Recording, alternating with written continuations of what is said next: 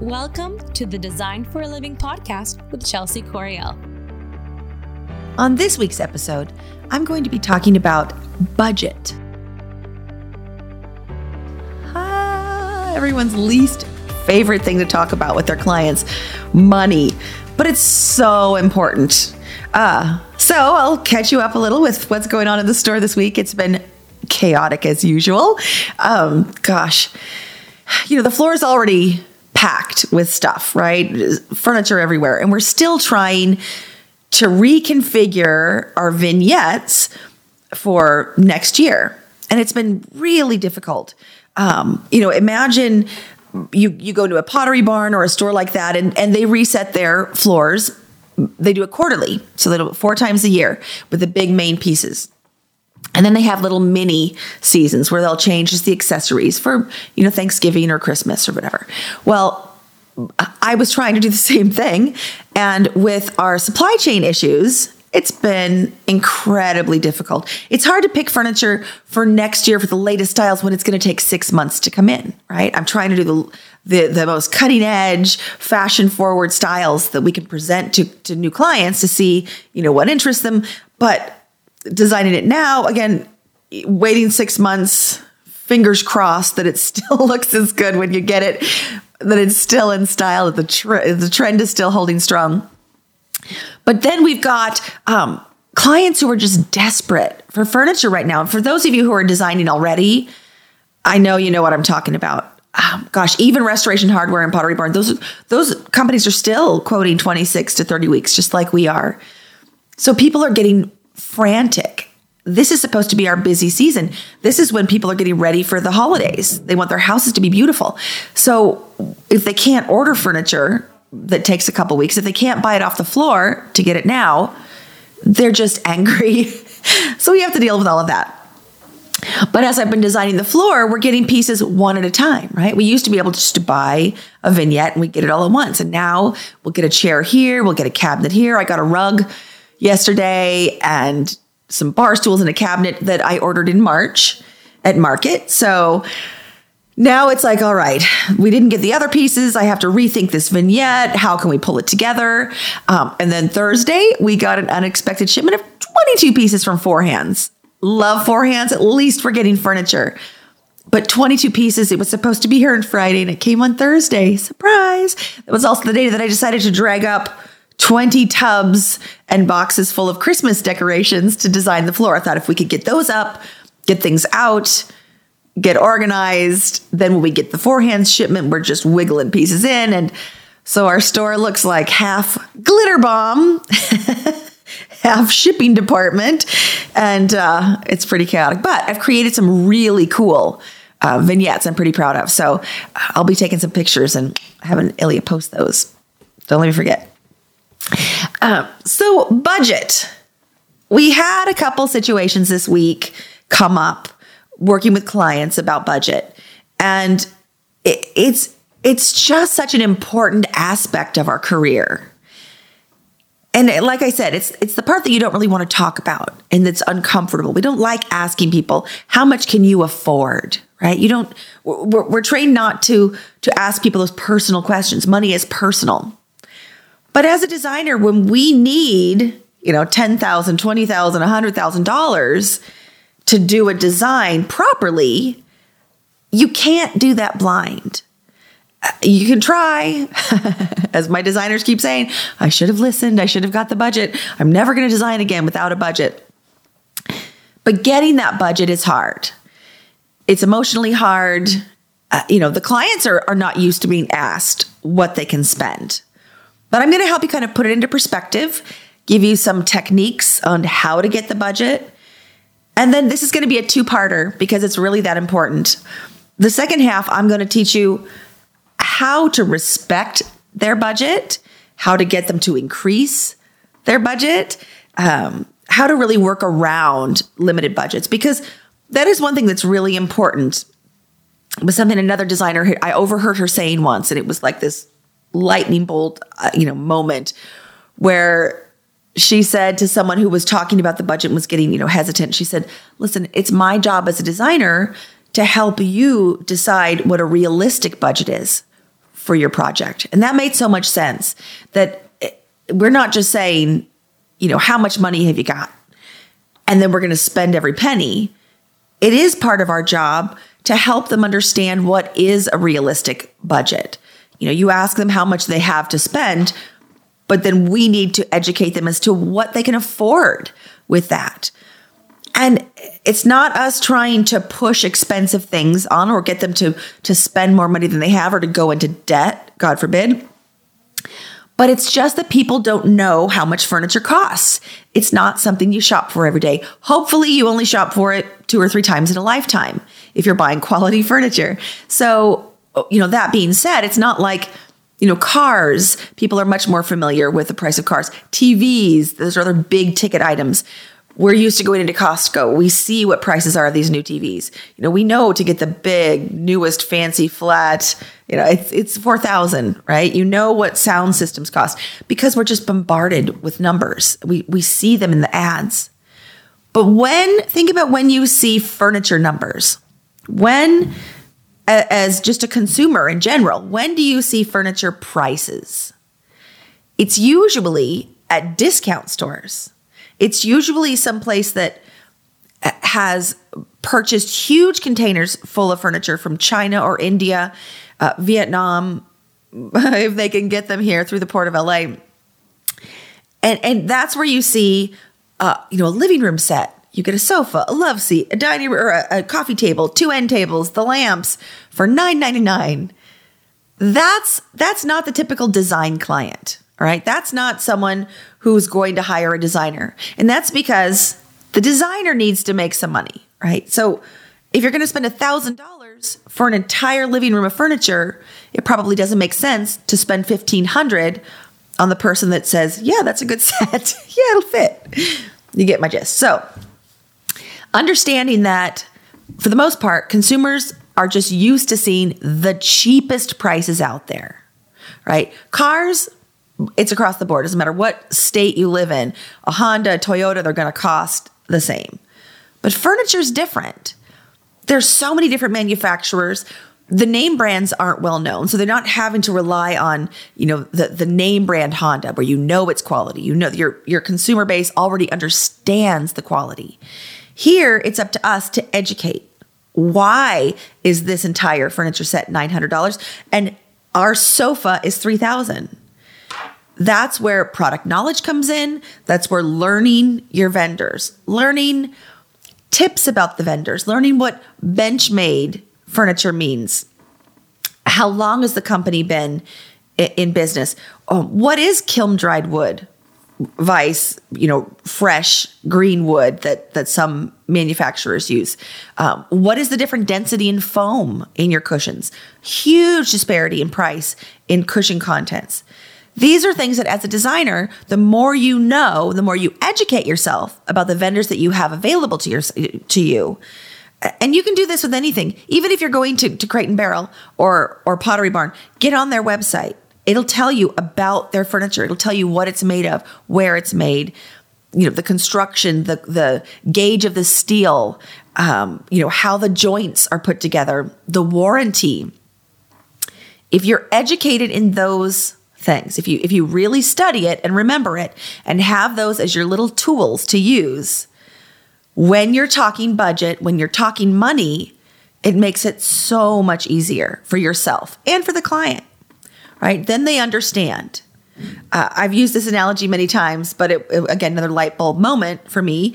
Uh, was when my husband was picking out his Tundra, and Tundras were brand new.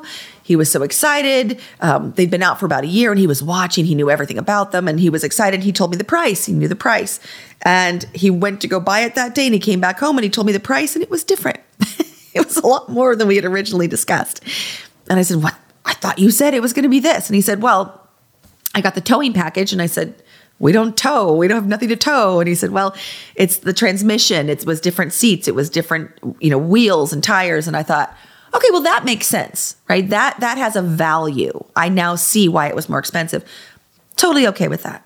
So again, the more product knowledge you have, you need to educate people why designer furniture, heirloom quality furniture, quality furniture costs more. It's not just price gouge. It's not because there's some fancy name on it. There really is a difference. So let's get down to how to get the budget. Now, like I said, you can't design without a budget. You you walk into a house, maybe it's a huge, giant, beautiful house. They drive nice cars, but it's empty. The house is empty. You're thinking, "Ah, oh, this is my chance, right? I'm going to fill it. This will be hundreds of thousands of dollars worth of, of designer fees and furniture. But you don't know. Maybe they spent every last cent and they are mortgaged up to their eyeballs to buy the house and the cars. Maybe they have nothing left for furniture. So you walk in, you can never assume, never assume that the size of a house is going to be a direct correlation to the amount of budget they have to spend on the interior. So asking them for that number is critical to your sanity as a designer. Over and over and over, I see designers creating this ideal design. I mean, that's what we do, right? That's our nature. Create the most beautiful room we can think of, the most perfect room for this client, the, the most functional space, the, the coolest kitchen with all the gadgets and whistles. That's what we love to do. But if it's not in the budget, then you're shooting yourself in the foot and the client will disrespect you. They won't trust you. It's just a snowball effect. So, understanding what their budget is has got to be a top priority for that first house call. And you know, I talk about that. The first house call is really it's information gathering. You're taking pictures, you're taking measurements, you're getting to see if this is the right kind of a fit, and you're going to talk about money. Now, I save it for the end. I do drop little hints now and then I'll talk uh, on the phone call, maybe when you're setting up that first house call. I'll say things like, "Now, this first house call is to gather information and take measurements, and we'll discuss your budget, we'll discuss your time frame and your priorities." So you've dropped these little seeds. Uh, we're going to be talking about budget. We're going to be talking about budget. We're going to be talking about budget. And then when you get to the house, start with the chit chat, right? We talked about that. You're just having a great time. You're connecting, you're bonding, you're noticing everything, you're sketching in your sketchbook, you're getting them involved. And I always come down to the end and it's that chat that I talk about where, all right, let's sit down and we'll, you know, it, that was the fun part. Let's talk business. So you sit down and one of the first questions needs to be, now, how much were you thinking of investing in this project? Now, there's tons of, of studies that that um, prove that saying words like, how much were you planning to invest? Not just how much can you spend? Right? You have to, again, remembering that money's tricky, kind of a taboo subject in our culture. Understand that you need to be respectful of it. So by mentioning that you're they're investing in furniture, that's step one. So how much were you thinking of investing in this project? And I guarantee you nine times out of 10. Nine times. The one, that one is where you better go buy a lottery ticket. But the nine times they will say, Well, I don't know. If I like it, then I'll buy it. Absolutely not true. Absolutely not true. I've never seen it happen in my 30 years, and uh, I've never seen it happen. They have a number. They know they have a number. Uh, there's there's in the back of their mind how much they would like to spend, how much they are guessing it's going to cost, right? Uh, how much they can kind of stretch if they had to. You know, I want to spend 20,000, but if I really had to, I could probably spend 30. They know all of these numbers in their mind, but they don't want to tell you. They don't want to tell you because they're afraid that you're going to take their money and run. Or you're going to put all 20,000 on a sofa. Or you know you're you're going to um, you know if you hear too big of a number you're going to spend every cent right? Um, we usually do but that's not the point. The point is they just don't trust us enough. And they don't know why we need to know. Again money is personal. But when you go buy a car you you don't go into a Mercedes dealership and they say well you know what are you looking to spend? You don't say well I'm not going to tell you. If I like it, I'll buy it. That's not how it works, right? You you discuss what the going rate is, you discuss what the price is, you you have a budget in mind, you talk about that, you you go in knowing. So With this, you're asking, how much would you like to invest? And they say, well, I don't really know. Say, all right, well, let's talk about what some typical furniture pieces cost. Would that be helpful? Again, you're always asking, asking permission. You're letting them know that this is, is it okay we're talking about money? Um, I start out by, I usually let them know why you need to know. Say, my, my biggest go-to uh, phrase has always been, uh, now furniture has, you know, good, better, best. We have such a huge variety of prices that we can get. Um, you know, I've got thousands of vendors that I could find, and they're all different price ranges. I could find a rug for $500. I could find the same size rug for 20,000. So I'd be really embarrassed if I came with a $20,000 rug and you had, you know, a $1,000 rug in mind. So I'm not trying to spend all your money. I just want to know as a designer what area I should be looking at, what what um, vendors I should be pulling from. I want to make sure you get the best quality for your money. So you're saying phrases like that so they understand you care about them. You need to know this for them. You need to know the price so that you're not wasting their time, your time, you're not embarrassing them or yourself. So, usually it's a conversation like, um, All right, so Mrs. Smith, we've talked about your living room and you really want to focus on your living room right now. And we talked about you're probably going to need a sofa. You want a big chair over here with an ottoman, a coffee table, probably do some end tables, I always leave a budget out for accessories and art, some lighting, um, and an area rug. Now, with um, you know, I think with the style, and it seems like um, you know the, the direction you want to go with this project you're going to live here for the next five years it's not your forever house and you have young kids so i don't want to put all of your money into you know a, a coffee table that's going to get beat up and colored on but i do want your sofa to last so I would rather you spend, you know, more of your budget on the sofa and the upholstery pieces that the kids are going to be jumping on and a performance fabric that can be easily cleaned. And then we can save money on maybe a less expensive coffee table, uh, maybe a less expensive rug. Um, you know, we'll keep the artwork to something that you can build your collection. So we're going to be saving and splurging, for lack of a better term, on certain items. So this room, I would say could range between you know 10,000 and 15,000 or 20,000 and 40,000 but give them a little range and see what they think. If if they say well okay that's kind of what I was expecting great. If they still have no idea you can say well 100,000 you know make kind of a joke out of this. Oh, no I don't want to spend 100,000 all right well 500 well, I can spend more than 500. All right, so we're getting somewhere. I mean, you have to keep kind of working at it. Now, if they don't give you a budget again, and some people don't, say uh, you, you really do have to kind of say, well, I'm expecting this room to be about 10,000 with with the pieces that I can find for this many pieces. So if that's not comfortable, it's totally okay. But just let me know because then I could also figure out a schedule for you. We could build upon it. We could get your key pieces now, you know, and invest in maybe a really good sofa, and you can keep the rug that you have now. Uh, and then, you know, we could do six months or a year later. You could do phase two. Maybe your kids are about to move out. We can do phase three and help them wrap their head around that. They're going to see you're not trying to take all their money. You're not trying to just spend it frivolously. You are respecting them, but this is a profession.